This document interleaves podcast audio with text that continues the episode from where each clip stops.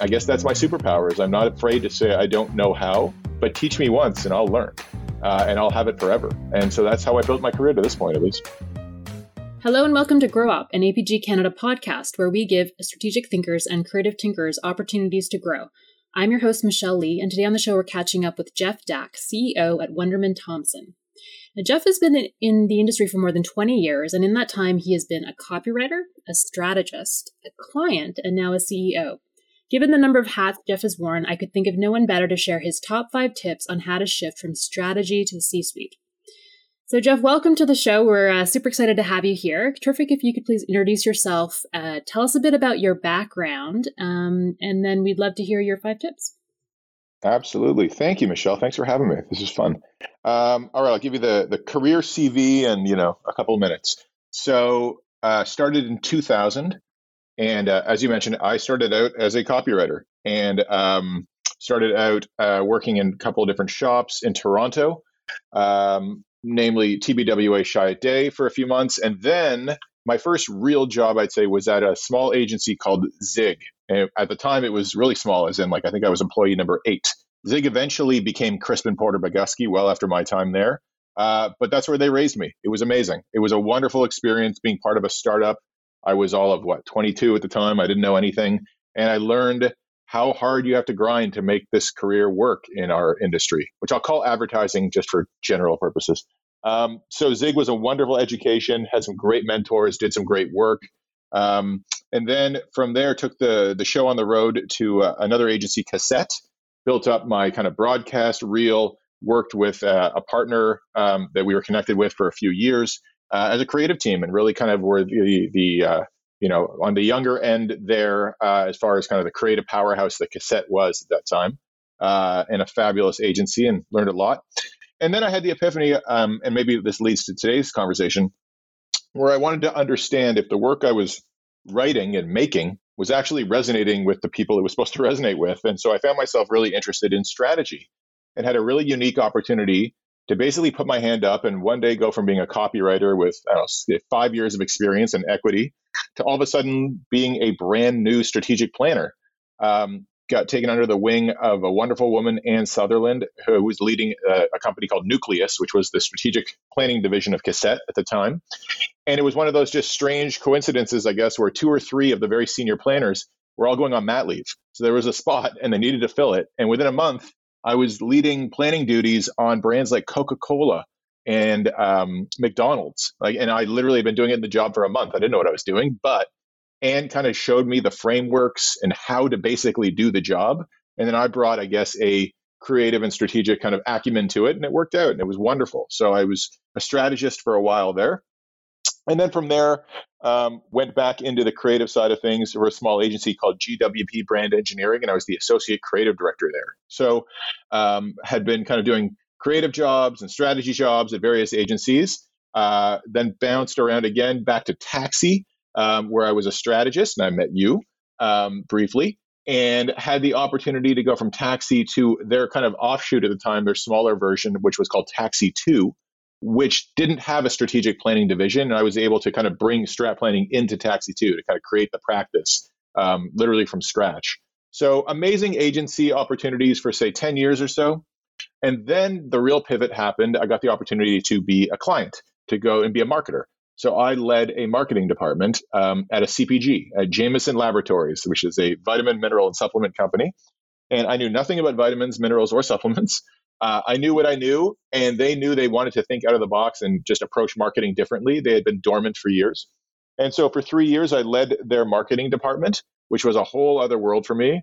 Literally had never been, never wor- not worked in an agency, and it's a whole different life and a whole different approach. Uh, learned a ton.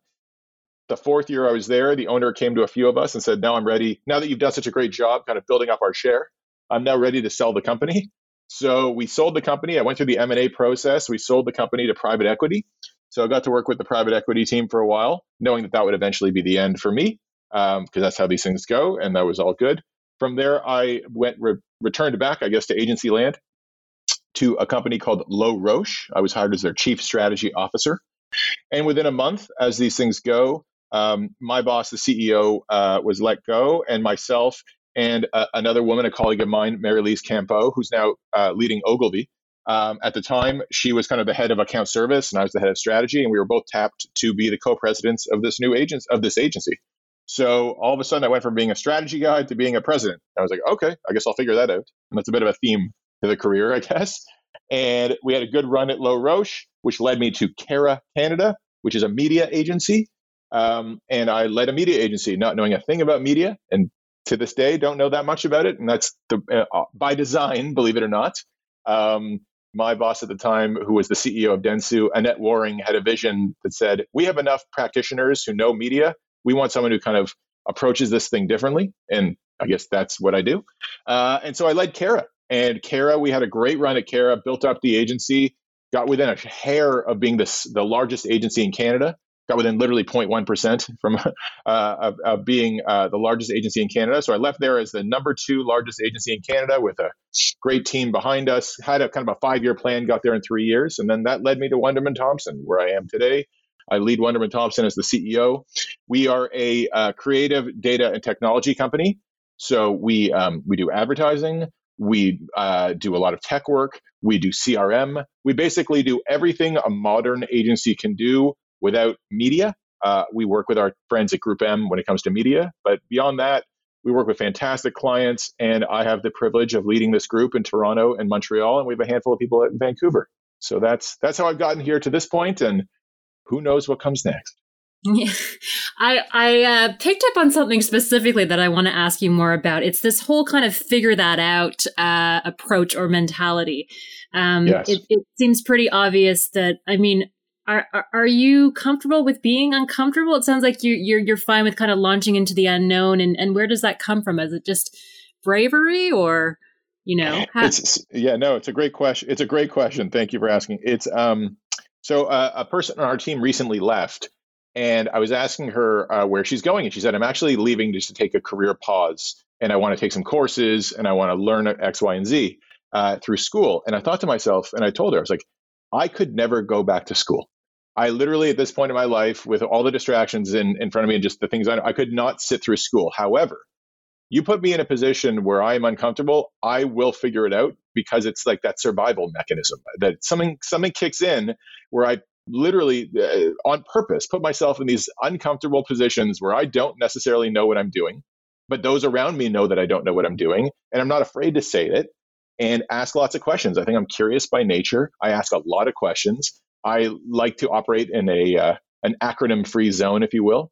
As in, if you and I were working together and you said something about the, you know, that tool we use, the XYZ, I would stop you in your tracks and say, "Can you explain to me what XYZ is?" And at first, it's really quite disconcerting to people because they're like, what do you mean you don't know? I'm like, I, I don't know. You use some acronym. I've never heard it before. Please explain it to me. And what's interesting and what happens is the people that you end up really valuing or that I end up really valuing and trusting are the people that can explain to me what XYZ is.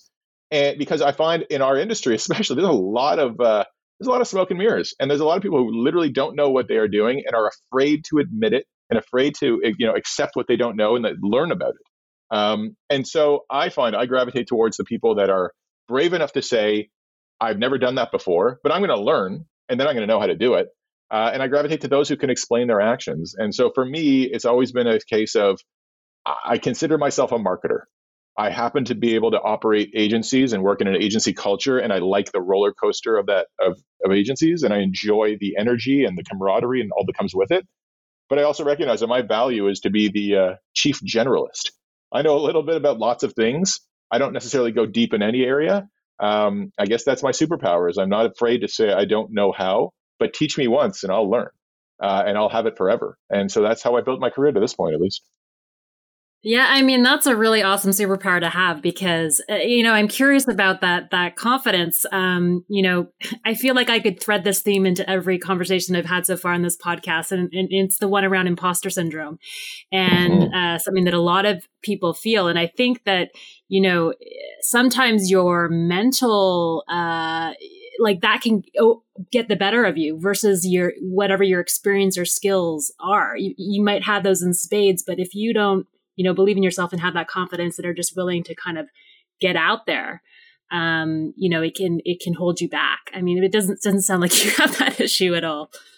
Well, you know, it's so um, thank you. I'll take this as a compliment. But here's the thing. I mean, the reality is we're all putting on some sort of, you know, front, depending on what your situation is, right? I have to lead from the front and I have to lead from the back. Uh, and I do both, and I have no issue doing both.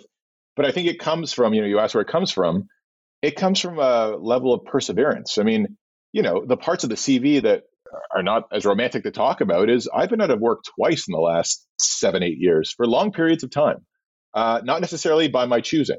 Uh, and those times are really hard for those who have families or mortgages or life. Like it is not pleasant. And but I've gotten through both times and I persevered and came out of for it better. So I do think there's something to be said about going through the battles, persevering, recognizing that as bad as it may seem at the time, whether it's because the holding company you're working for is merging or um, you know you sold the company and out you go um, those times are tough. But if you can get through them then everything else seems kind of not easy but just seems a lot more palatable. And so i don't know if it's necessarily a confidence as as much about i've chosen to do this as a career you know? And so i take the good i take the bad. My job is to take the bullets for our team and once in a while get the opportunities like this to talk to people about our company about, me. So it's you kind of both things come with the territory and um, you know it's not as bad as it used to be but i don't think you can be a wallflower in this deal. I think you have to be confident enough to say to admit what you know to what, like i said what you don't know and also recognize that once you do that and you kind of have that moment the people you're talking to be it clients or be it holding companies or whatever they're all just people. Nobody really knows what they're doing here some people just pose better as experts and have been doing it longer. Like I wouldn't suggest I'm any smarter today at 45 than I was at 25. I'm just craftier. I know I just get from A to B a little bit quicker because I know some, you know, I, I know workarounds. But I think we're all just kind of figuring this out as we go. And I think if you recognize everybody's just a human, everyone's just trying to figure it out. Be honest with each other. Um, you can have a lot of fun along the way too, and you can solve problems. I, I personally, and I know I'm I'm kind of ranting here. I just what I don't like is walking into a room and feeling like everybody's got their chest out and everybody's on guard. I just think that feeling is so unnecessary because you're going to get to the same end goal regardless. Let's just be honest with each other and do it with a smile and do it pleasantly. And I don't know. That's that's my approach. Yeah, and I and I also like kind of the the honesty about talking about this industry. I mean, no one ever really talks about the the, the layoffs and and the uh, periods of unemployment that that people go through, but it's really a, a natural and really, uh, I mean, that that is the industry that that we are all a part of, um, and it's not really often uh, talked about at all. Well, I'm, I'm you know I'm glad you said it because I can tell you, you know, listen, uh, you, know, you mentioned imposter syndrome. You mentioned, you know, I kind of said superpower. I think the other thing too, if you've done enough, if you worked in enough places and you've done enough jobs, and the reality is, our generation is probably the first, and I'm generalizing, but our generation is probably the first to kind of accept the fact that you will work in lots of places and do lots of things, and now it's kind of the norm. The generation before us, I don't think, did. But if you accept the fact that you've done lots of jobs, you've been in lots of situations, you should have a pretty strong level of empathy. Uh, I remember what it's like to be a 23 year old copywriter. I remember vividly what it was like to be a 30 year old ACD. Like, I remember these experiences. I remember what it felt like to be out of work. And so when these things happen to others, one, I'm always happy to reach out. I return every email, every text. Anytime anybody reaches out to me, I will get back to them because I remember what it felt like when those people didn't. And now, lo and behold, I'm, I'm in a position to employ them. And don't think we don't we don't remember these things.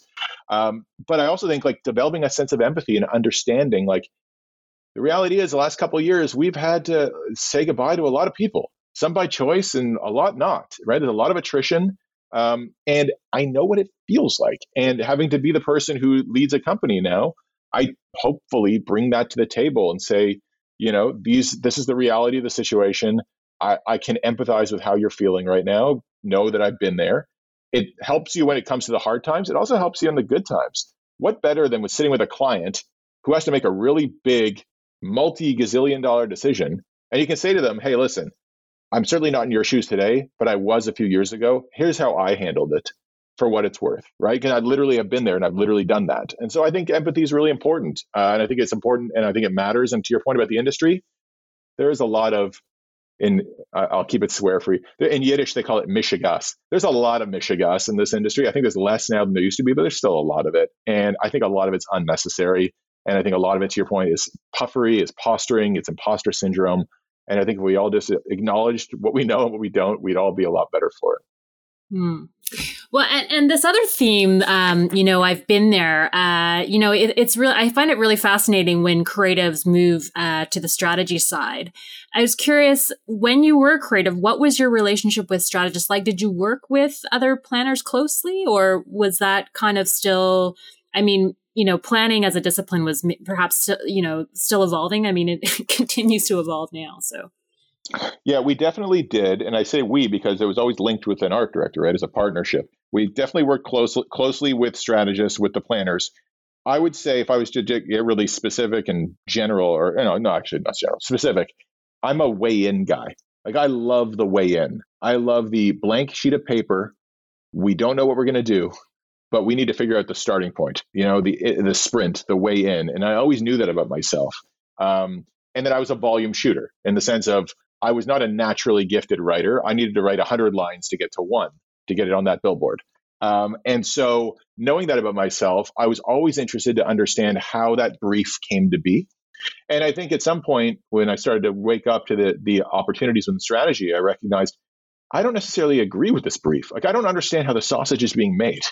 I just understand that I get a piece of paper, I get a piece of paper that says, you know, create awareness for XYZ. And it's like, okay, why? Like I was always questioning why that why it was or where it came from or where the insight like where did that insight come from? And you know, at the time, you know, looking back, could I have dug in further to understand it? Sure, but instead I said, hey, I'd actually just like to learn it myself and do it as a job.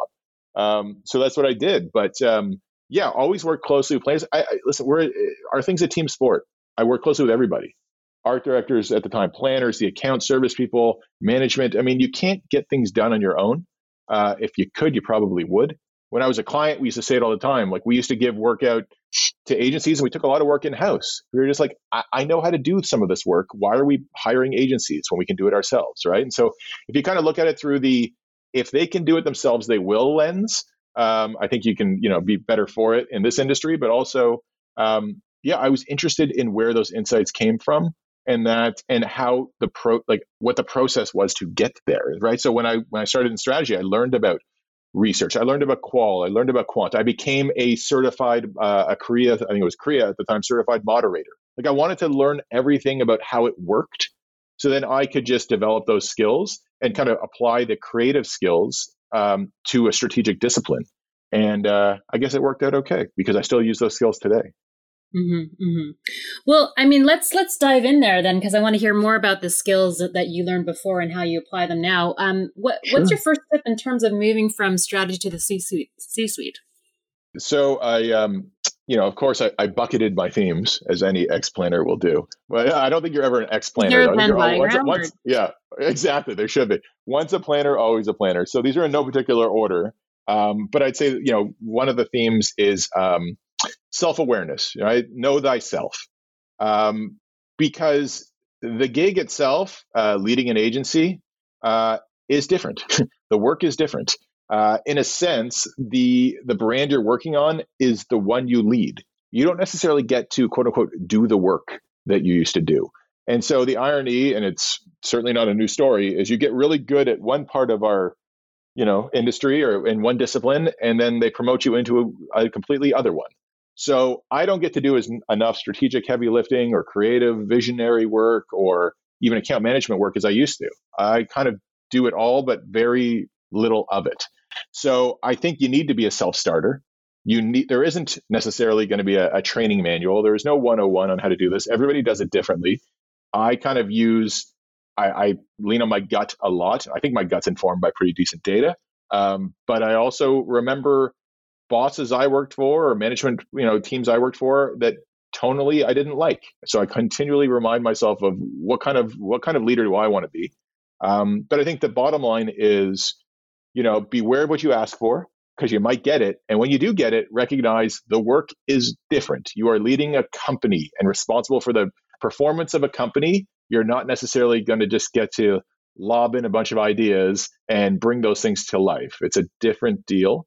Um, and so you just got to be aware of that. And um, and I am, and because I've done it a couple different times, and I I do love the work, uh, but it is a different type of work. And I couldn't have done this say 20 years ago, right? I needed to be at a certain stage in life um, and have certain you know wants and needs uh, that are fulfilled by this job, which is different than being a strat planner. There is something beautiful about being a copywriter or a strategic planner or a designer. Like there's something so um, pure about those roles that I do miss them at times. I will be honest with you. I've had people complain to me about their jobs, and I'm thinking to myself, I would love to just be a copywriter. like I, I, just would love it again. I would love to just be a strat planner and be worried about my job today is just to crank out this brief and make it as tight as it can be. Like I would love that. I miss that at times. There is such an irony in all this, though, because we started out our conversation and you talking about how, you know, you don't necessarily know what you're getting yourself into. Um, it's a little bit of the unknown, but I guess, you know, y- it's interesting like there's a there's a kind of a little bit of a gap maybe between knowing knowing thyself but then maybe launching into the unknown. There's there's the part where i guess maybe where you rely on your gut and take that leap and say okay i don't know 100% what this is going to be but i know myself enough to think that i can be at least you know decent or more than decent at this.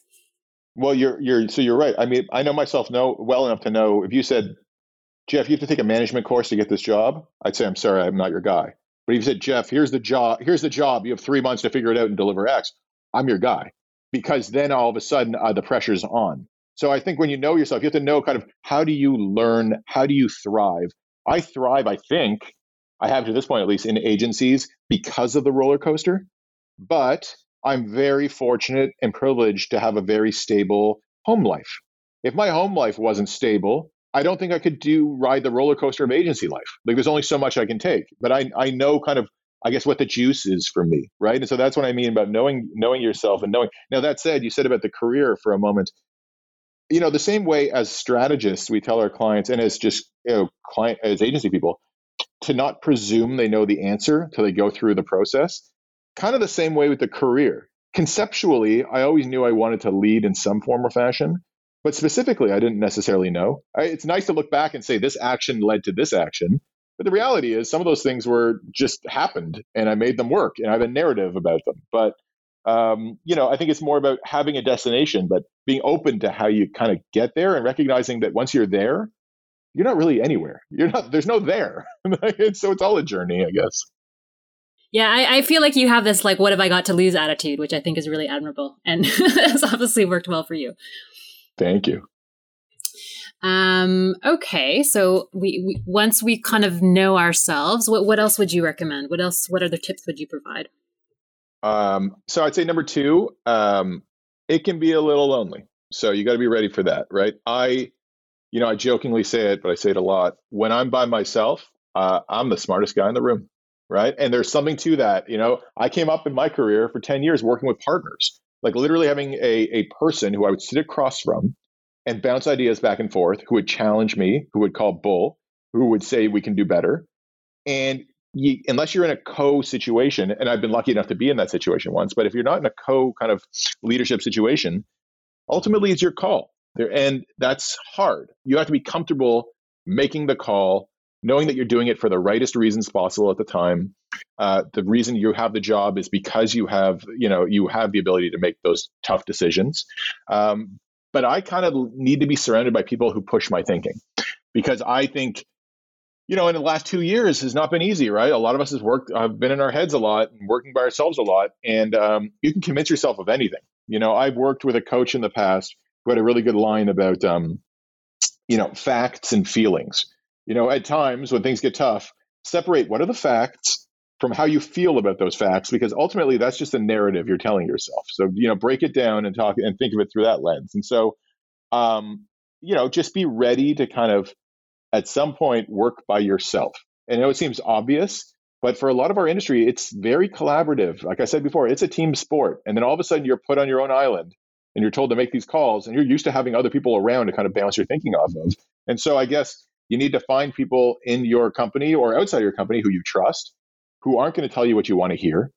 And you have to have the wherewithal also to recognize that most people you speak to are going to tell you what you want to hear. And so you got to push past that and create an environment where people feel safe and trusting enough to say, you know what, Jeff, I appreciate the position you're in, but I, I think there's a better idea here. And I I love that. Like I love that. It just I wish that happened more, right? And so I guess it's, you know, the, the thought or the notion is it can be a bit lonely in this gig. So make sure you have people around you that you trust, that you can have sounding boards, um, and that will push your thinking, or else you'll just get stale. Yeah. Yeah. And I mean, how much does like politics uh, fold into all of this though? Because I, I think obviously to get to that level, you, you got to be pretty good at that too. You know, it's interesting. So I would love to say it doesn't, but of course it does, right? It's, you know, and, and I can only speak from the perspective of I've led companies that are part of networks, part of holding companies, right? So I, I can't tell you what it's like to be um, a real entrepreneur or to work for an independent. Like I don't, I don't really know what that's like at this level. Within networks, um, I don't know if it's as it's political. It's more about, I would suggest, merchandising. And by that I mean, um, I've only worked in Canada, and I'm, you know, we're part of these North American and global companies that can oftentimes say they love Canada and remember Canada, but they oftentimes just forget, and they don't necessarily know our market. Um, our market isn't the same as the U.S., and you can say, "Oh yeah, just divide the divide the U.S. pop by ten, you got Canada." But no, it's a different market. And I, so I don't think it's as political as it is about reminding, consistently reminding the powers that be around you about the value of the work you're doing in Canada and specifically how different it is, how wonderful it is, but how we can't just lump it all in together and assume that we're going to stir it up and the soup is going to taste good. Like there is a difference. And so I guess that leads to politics because you're constantly feeling like you kind of have to remind people. On the other hand, um, is that political? I don't know. I guess it is. I guess I just think of I always think of myself as being kind of the, the chief cheerleader. I'm here to cheer on the work we're doing. I'm here to remind the group, be it in North America or globally, the work that we're doing. Um, constantly trying to jockey for more opportunities within that network.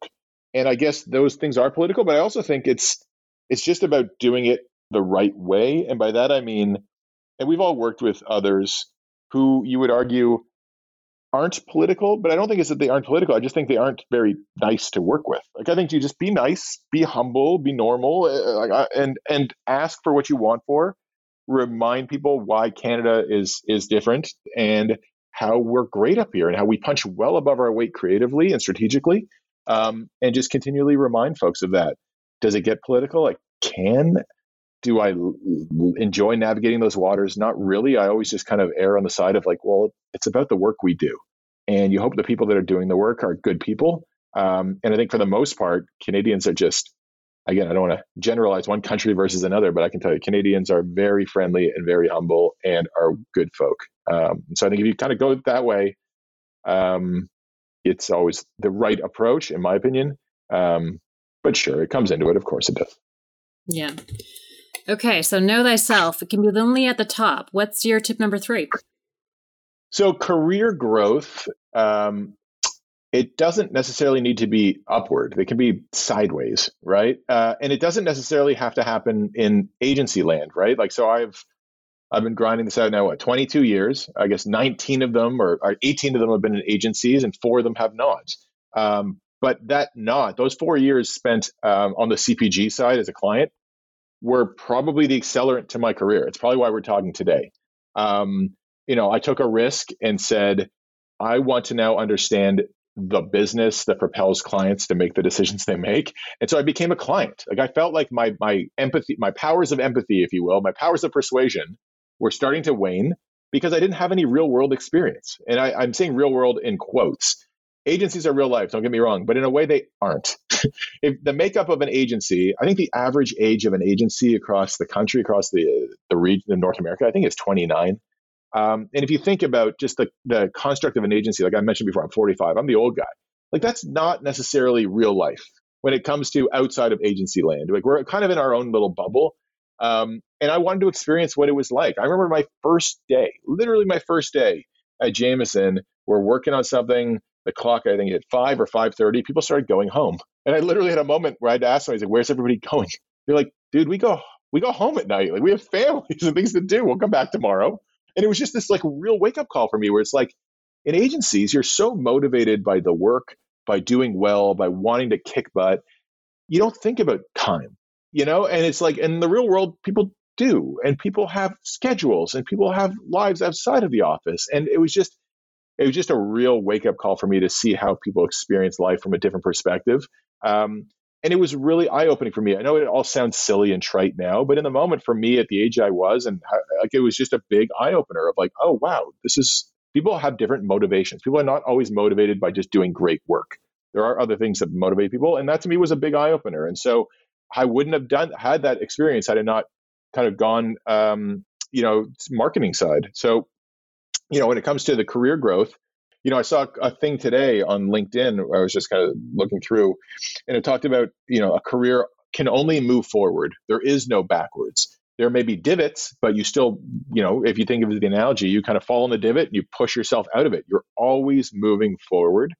And so, you know, I think I mentioned it before know where you want to get to, but be open to how you get there and recognizing there are all learning experiences along the way. And you know, if you have to take a step a step sideways to get somewhere, great. I mean, you could have argued my going on the client side as a marketing director at the time, I guess, was a side step. It wasn't a forward step, but that was a choice I made because I knew I needed to learn more and wanted to do it on the job. Um, and so I think you know that's kind of the, the the lesson, I guess, is don't presume you know where you know the answer. And career growth certainly doesn't have to be one direction. It can go lots of different directions as long as you feel like you are you know, getting to the place you want to get to um, and doing it the right way, I guess. Um, if you already have, you know, it's funny, if you already had the answer, what would be the point of asking the questions, right? Like, and so, um, so I think that's, that's kind of the way I approach it, what it's worth.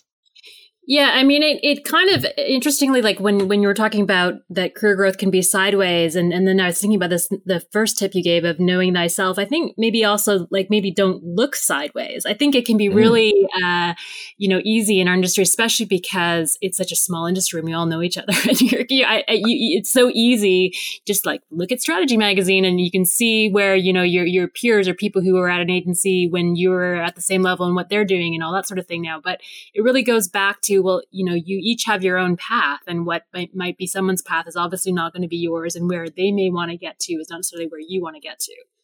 Um, yeah, I ab- absolutely agree. I mean, it is a, to your point, it's a small industry, which is why I think treating people with respect and the decency you would want to be treated with is super important, as obvious as it is.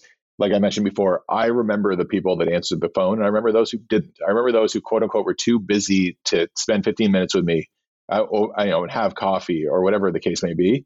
And I remember those who actually took the time. And I think it matters. And I think, you know, the longer you do this, the more you recognize sooner or later, everyone's out of a gig. Um, and so, you know, and there's a community of us who are out there who have been through it, right? And so I do think it matters. I also think, um, where was I going with that? Sorry, I had I had a notion and I lost it, um, but I'll get it back at some point. Um, oh yeah, the, yes, sorry, shiny object syndrome. So you got to have a strategy. Um, you got to stick to it, and you know it's always okay to look sideways. To your point, I guess, but don't just don't just look for the sake of looking, right? I think if if it fulfills your mission, your approach, what your wants and needs are, then go for it. It's your career. You only have one turn at this, right? If, do what you do what feels right for you. But to your point, just recognize that every move has ramifications, and you know it's um, those are choices. But uh, I think we are all kind of the authors of our own uh, our own careers and whatever makes sense for you in the moment, as long as you do it quote unquote the right way with respect and dignity. Um, and I, I think that's all good. Okay. Okay. What's your number four? Number four, um, I think I mentioned it before. I'm the chief generalist. You need to surround yourself with experts, with specialists in this gig. Uh, I know, a, you know, a lot about, you know, a little about lots of things. I don't know a lot about anything, right? And so I mentioned it before, but at Wunderman Thompson, we do everything from uh, making commercials to doing full up CX to building out websites, um, specific tech jobs, CRM. Um, you know, I think my job is to surround myself with those who know what they're speaking of and are experts in each of those fields, right? And I stay out of their way. I'm here to take the bullets for them when needed, but appreciate that I think, you know, 95, even maybe more, 99% of people in agencies actually just want to do great work. And so it's my job to kind of eliminate as much friction as possible to enable those people to do their great, their best work. Um, recognize that I'm just here to advocate for them, promote them, help them um, with regards to resourcing and getting them what they need. But also recognize there is no way I will ever know as much as our head of tech, uh, Tim, uh, knows about tech. And so why why even try? I'd rather Tim lead tech, and I'm here to help Tim, right? And and that's the point. And so I think surrounding yourself with people who know who are experts in their fields um, is super important. Amassing all that, uh, you know, amassing as much knowledge as you can as the leader, um, but recognizing at some point the handoff has to happen. If I'm having, if I'm spending time with a client and they ask me a question specific to CRM, well, I'm going to steer them towards uh, Kevin, our, our, our head of strategy, who has a CRM background, because there's only so far I can go, right? There's only so, a certain level of depth I can get to. Um, and so I think having depth that I can support with my kind of jazz hands approach uh, is a nice kind of way of looking at it. So surround yourself with those experts and specialists. That would be my my fourth tip. Yeah, and that sounds like a nice kind of depiction. I think you started out by saying it's a bit of obviously leading from the front, but also driving or supporting from the back. Like that feels mm-hmm. like this is a good uh, example of that. Yeah, I mean, listen, I think the best, I think the best leaders, I think the most effective leaders, you know, can can lead the band, um, but have to know how to play a few instruments, right? And in the sense of, I guess the other analogy would be it's it's the contractor, right? If you've ever built a house or built anything, it's I, I think of myself as the contractor. I know enough about what's going on on the job site to be able to speak to you, sell it to you, make sure you're happy. But if you ask me to get up on the roof and put on some shingles, I'll, I'll do my best. It's not going to be as good as the roofer himself, right? And so, in that sense, I think that's the gig: is to know enough to be able to have the right conversations uh, and solve problems. Right? I'm here to solve those problems. Um, but I also think, to your point, it's let your leaders what's the point of having leaders if you don't let them lead? I've never understood that. I've never understood the micromanagement concept. Now that said it's easy for me to say i'm not an entrepreneur. It's not my company at the end of the day. Maybe i'd feel differently about it if it was but i, I don't think i would in the sense of these people know more than me about their specialties. Let them lead. That's why they're here um, and when they need help they know i'm here and so i think that's a that's the kind of the way we approach it I mean, do you ever get tempted to dive in though? Because I, you were a creative, you were a strategist. Oh yeah, all the um, time, all the time. I try, but like, here's the like, thing. Here's, back, yeah, or? no, you know, you're right. You're right. Listen, once in a while, I don't know. A couple months ago, I had a marker in hand opportunity, and it was amazing. I loved it. I loved being at the whiteboard with the marker and just kind of you know working through a workshop with clients. It was fantastic. I loved it, but I'm very quick to recognize that is a skill, that is a muscle that if you don't exercise it, doesn't necessarily atrophy, but it, it is certainly not as strong as it used to be. Um, and so, am I tempted to lob in bad ideas? Yes, all the time. But I'm at least quick. I'm at least quick to qualify. It's like, listen, guys, forget my role for a second. Here's a thought. What do you think? And then I get blank stares. I'm like, I thought so. Not good. Get it. But you know what I mean? Like I will, I will lob in, you know, CEO bad ideas all the time. I try to qualify them and try to create an atmosphere where people feel safe enough to say, Jeff, that's just not good enough, or Jeff, I think we could do better. Um, but I also recognize that sometimes people tell me what I want to hear. Like I know, I think we all know when something's good. You know, when you feel it, you're like, this is good. Like, that, that's a feeling, and I yearn for that feeling, and I love it when our people have it. Um, yeah, so sure, am I tempted all the time?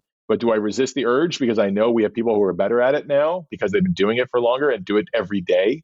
Absolutely. There is no way I can be as insightful about psychographic or demographic A if I haven't spent time in their shoes. And of late, I have not spent time in their shoes because I'm spending time in these shoes. But when I was on the strat planning side, I would literally go. I remember going to like Yorkdale Mall, Yorkdale Mall, and parking myself on a bench and watching the way people would walk up to a store watching the way they would walk up to a store and pause and potentially crane their neck or look at their phone or at their time their blackberry or whatever it was um, but just like the way they would actually shop because i knew i'm not a shopper. I need to understand what's happening. And so i would literally go to the source and go to the consumer and act like them.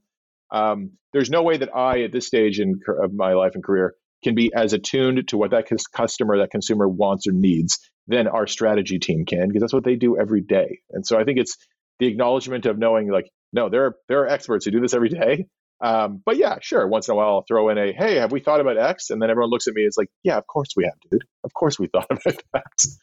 So, but, but is um is CEO the end point though? Like, could you ever imagine going back to kind of strategy or creative? I mean, I also found it interesting. I think you'd mentioned you were creative, then you were a strategist, then you went back to creative at, at one point. And in, in it, you know, I, I think about this theme of it's not necessarily always upward, there could be sideways. I mean, you're really choreographing or writing your own career. Um, so you know, it's not necessarily yeah, so, linear. No, you're absolutely right. So I guess it would be it would be silly and short sighted of me to say no, that'll never happen because I don't know, right? So is CEO the end, is CEO the endpoint? I, I I hope not. I've been doing this what I said, 22 years. I'm hoping I'm right mid career at this point. I'd like to, you know, crank this out for another 22 years. And so what's next? Who knows? I hope it's more of what I'm doing with Wunderman Thompson. We're a wonderful company. We've got a, a great, you know, growth trajectory and doing some great work. Uh, I would never presume to say that I was leading a creative data and technology company, considering I don't know much about data or technology. Right. So I, I, I don't know would be the honest answer. Um, I would love, uh, I love the opportunity to bring all those skills in. You know, uh, whether the strategic skills, creative skills, I think they all come to bear in different ways. Um, I actually think I lean on each of those muscles differently at different times. Um, but who knows what's next? And I think that's kind of the fun of it. You know, you hope in the moment you continue to do what you're doing that makes you happy. But I think you also recognize that it's like if you look at my history, it would suggest that something else will come. Uh, who knows what? Um, but so I don't think there is an endpoint. I think the endpoint is a feeling more than a tangible result, if you will. Um, the endpoint is being happy in your day to day, I think, um, and recognizing that there's a reality to why we work, but also there's a joy that comes from it. Um, and as long as I have that good feeling, then I want to keep going. Where that is, what that is, I hope it's here. It likely will be something else eventually. That's just kind of the track record, but who knows? Yeah. All right. So let's let's finish this off. What's your last tip for moving uh, to strategy to the C-suite? Well, so the last tip I think kind of sums it up nicely. It's all about narrative, right? At the end of the day, the one of the greatest things, um, one of the greatest skills I was able, able to develop as a young creative and a young strategist was the ability to write words and have those words have mean have, have meaning. You know, being a strategist, being a writer, understanding that you know uh, once upon a time and then it gets to the end and what goes in the middle, it matters. You know, I said it before, you know, um, facts and feelings, if you will. I could just tell you right now the performance of the company, those are the facts. But how am I telling you the story of the performance of the company? I can tell you the facts about me, but how am I telling you the story about me? Right? Those are different things. They they come together, of course, but I, I worked for a company, one of the companies I worked for, where their line was everything is strategic. And there's something to that everything is about narrative. It's about understanding who your audience is and trying to connect with them. You know, the first my first hour at Wunderman Thompson almost three years ago, I got up there for a town hall and addressed 200 and 200 plus 200 plus people, um, and told them about what we were going to do and who I was and what that was all about. With an assumption that I understood who my audience was, I thought about what would I want to hear from me in this situation um, as a person in an agency, and I think it's really important. So I think strategy, creativity, it never goes away. If anything, it just empowers your ability to actually persevere through through a career and through ups and downs. Um, you know, I mentioned it before, but being a way in guy. What's the way in? Right? Okay, I'm about to sit down with a client to talk about whatever I'm talking about. What's the way into that conversation? I'm about to sit and spend, I don't know, an hour with Michelle talking about myself. How are we going to start? Right? What's the way in? That's strategy, right? It's like we have a blank piece of paper. We can go anywhere here. How are we going to start? And where do we try to get to? And I think of myself as our company's, I don't know, avatar. I'm here, you know, I mentioned before, I'm, here, I'm the chief cheerleader of Wunderman Thompson Canada. I am representing us. Um, but, you know, I think that's all about being strategic. It's how you present yourself, it's how you present your story. And so I think narrative is hugely important. I know on the client side, when I was a marketer in CPG, being able to tell a story to a sales group or to a potential buyer or to a customer. Those are all different stories about the same thing. How you frame each one, what your endpoint is, what your endpoint is, knowing your audience, those things are all strategic. They're all about narrative. And I think that has been probably the most valuable skill that I've been able to utilize in my job as a CEO. I've worked with and for those who weren't very good at this. And, you know, I think their intent was, uh, was right, but just presenting facts isn't going to motivate an in an agency context. Agency people, I'm included in that, need to be motivated and inspired. How do you inspire someone if you can't tell them a story? Um, we work so dang hard at what we do and we get our butts kicked a lot. I used to say 90% of my job is rejection. I hear no all the time. Why am I coming back for more? I'm coming back for more because there's something about it, about the work itself, and there's something about the way it's presented, and there's something about the story. And for me, the narrative is hugely important. So my tip number five is figure out how to tell a story because everything is about narrative, positioning, knowing your audience. And that's why being a strategist can lead you so many different places. And I don't think it's a be all to an end all. I think it's just a doorway into another road potentially. Um, but that would be my fifth kind of pointer, I guess, if you will. Where does vision come into that? Is it about setting a vision as well? Um, I mean, obviously, as a CEO, leading a group of people, or even if i think about like a, as a strategist as a brand you you want to inspire and motivate the client. You want to help them see the possibility of where their brand could go.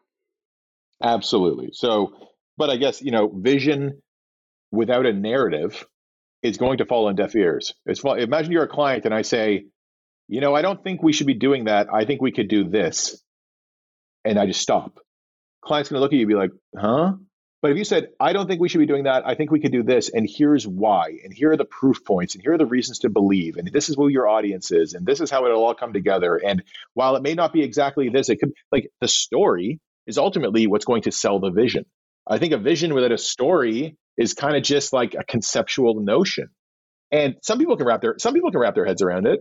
Some people can um, envision what you're visioning, but if you can't explain it, then I think it kind of falls away. It just sounds like a kooky idea, right? But if it's a kooky idea that's actually backed up by data and facts and a way of positioning it and a different audience or whatever the case may be, then you're cooking, right? And I think that's the point. It's it's always about having a vision, but a vision without kind of explaining how we might get there, I think doesn't go anywhere, right? It's like you know, it's it's we talk about this a lot at Wunderman Thompson, you know, we've done some amazing work. Um, and I'm not going to, I know this isn't about that, so I'm not going to start citing cases, but I would still argue that at a, you know, at a certain level, we haven't necessarily demonstrated as much what I would call proof of concept as we would like, right? We are a creative data and technology company doing some fantastic creative data and technology work, but I am still yearning for, and maybe we'll never get there, but I'm yearning for the thing, the thing that you would have started this conversation off by saying, Jeff Dack's is CEO of Wunderman Thompson Canada, the company that created X. Like I'm still waiting for that X. And maybe we never get there. Maybe I never get there. Maybe our teams never get there. But I think that's the, to your point about vision, that's the vision. How do we demonstrate when we are at our absolute best and knowing that we've only been in business for three years, ironically, when, when we are at our absolute best, we could be achieving X. That's the thing that drives me. That's the vision but I don't presume to know how to get there. Otherwise, I think we'd already be doing it. And so, in that sense, it's almost like uh, you know you're chasing that carrot, if you will, and you just never get to it. Um, there's something to be said about that as a vision. Um, but uh, what's the story to get there? What is the narrative that gets us there? How do we get there incrementally, step by step? Um, those are the conversations I love having. Um, so, to your point, yeah, it's all about vision, but it, you got to be able to explain the vision, tell the story of the vision, and then hopefully achieve the vision. And if you do, tell that story as well. Mm-hmm, mm-hmm.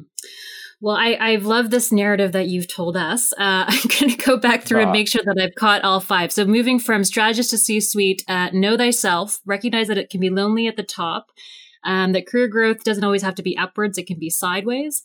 Surround yourself with experts. And the, the last one, obviously, that it's all about the narrative.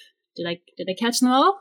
Miss you any? caught it. And I guess the only other tip would be make sure before you start rambling on a podcast that's you know an, almost an hour long that you don't say anything you shouldn't say because I start going on this stuff and I can keep talking and talking and talking. So uh, I hope I didn't say anything off off board, but yes, those are definitely the five. So thank you, Michelle. This has been great. That's okay. We got we got editors.